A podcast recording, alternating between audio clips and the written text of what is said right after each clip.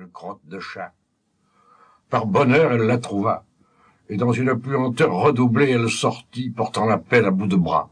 J'étais vraiment très malheureux. Je m'approchais de la table où je voyais une petite pile de cahiers d'écoliers. Sur la couverture du premier, je lus Lycée Grand, cahier de texte appartenant à Isabelle Cassignol, 5e A. Ce nom était répété sur chaque cahier. Je me demandais qui était cette Isabelle, lorsque je découvris une enveloppe adressée à monsieur Adolphe Cassignol, correcteur au Petit Marseillais, quai du Canal, Marseille. Je n'y comprenais plus rien. Elle entra en disant, et maintenant tu vas savoir le comble.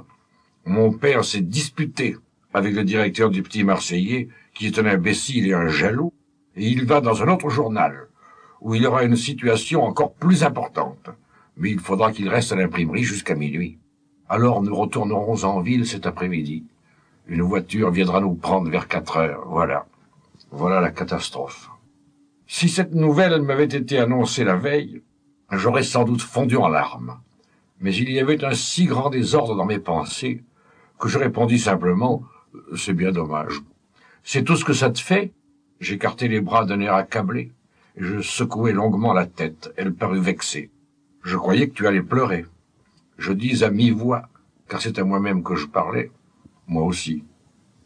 Eh bien, moi, dit-elle avec amertume, moi, quand la voiture va venir, je sais que j'aurai du chagrin.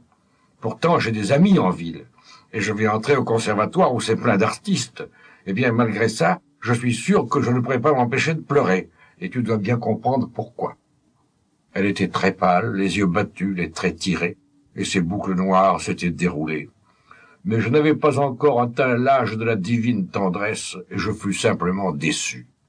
Après un silence, je lui demandai Ce sont vos cahiers du lycée Bien sûr, dit-elle, mais au conservatoire, je n'en aurai plus besoin. Eh bien, moi, je vais me remettre au travail, parce que c'est bientôt la fin des vacances et puis parce que ça m'empêchera de penser à autre chose. En tout cas, dit-elle, je vais te jouer un morceau d'adieu.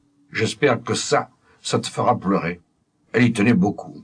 Je me préparais donc à faire un petit effort vers le pathétique.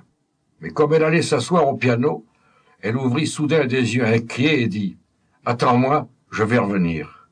Elle sortit en courant. Là-haut, on tirait des meubles criards.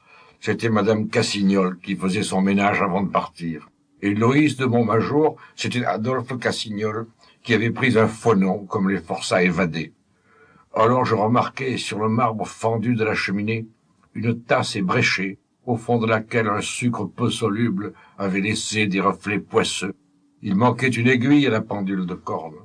Le grand miroir vénitien reflétait des brumes jaunâtres, piquetait d'étoiles noires, le précieux tapis de table n'était qu'une vaste loque constellée d'accrocs chevelus, et la reine s'appelait Isabelle Cassignol. Je sentis que j'étais ruiné, et la chasse d'eau gronda de nouveau. Alors je sautai par la fenêtre, et je pris la fuite sous la pluie. Dans mon désarroi, je courus chez Lily. Comme j'arrivais à l'air, un rayon de soleil perça brutalement les nuages et se planta comme une flèche sur le sommet de la tête rouge l'immense troupeau des brumes vint se déchirer contre cette barre d'or, puis s'éloigna de part et d'autre d'un triangle d'azur qui s'élargissait à vue d'œil. Sur la pierre du seuil, avec un battoir de lavandière, Lily attendrissait un stockfish pour l'aïoli de sa mère. Il leva vers moi un visage grave qui peu à peu s'illumina d'un beau sourire. Tu as besoin de quelque chose, me dit-il. Non, je viens te voir parce que mon père m'a dit que les loriots sont revenus. Je sais. J'en ai pris trois ce matin en bas, dans les oliviers de Gustave.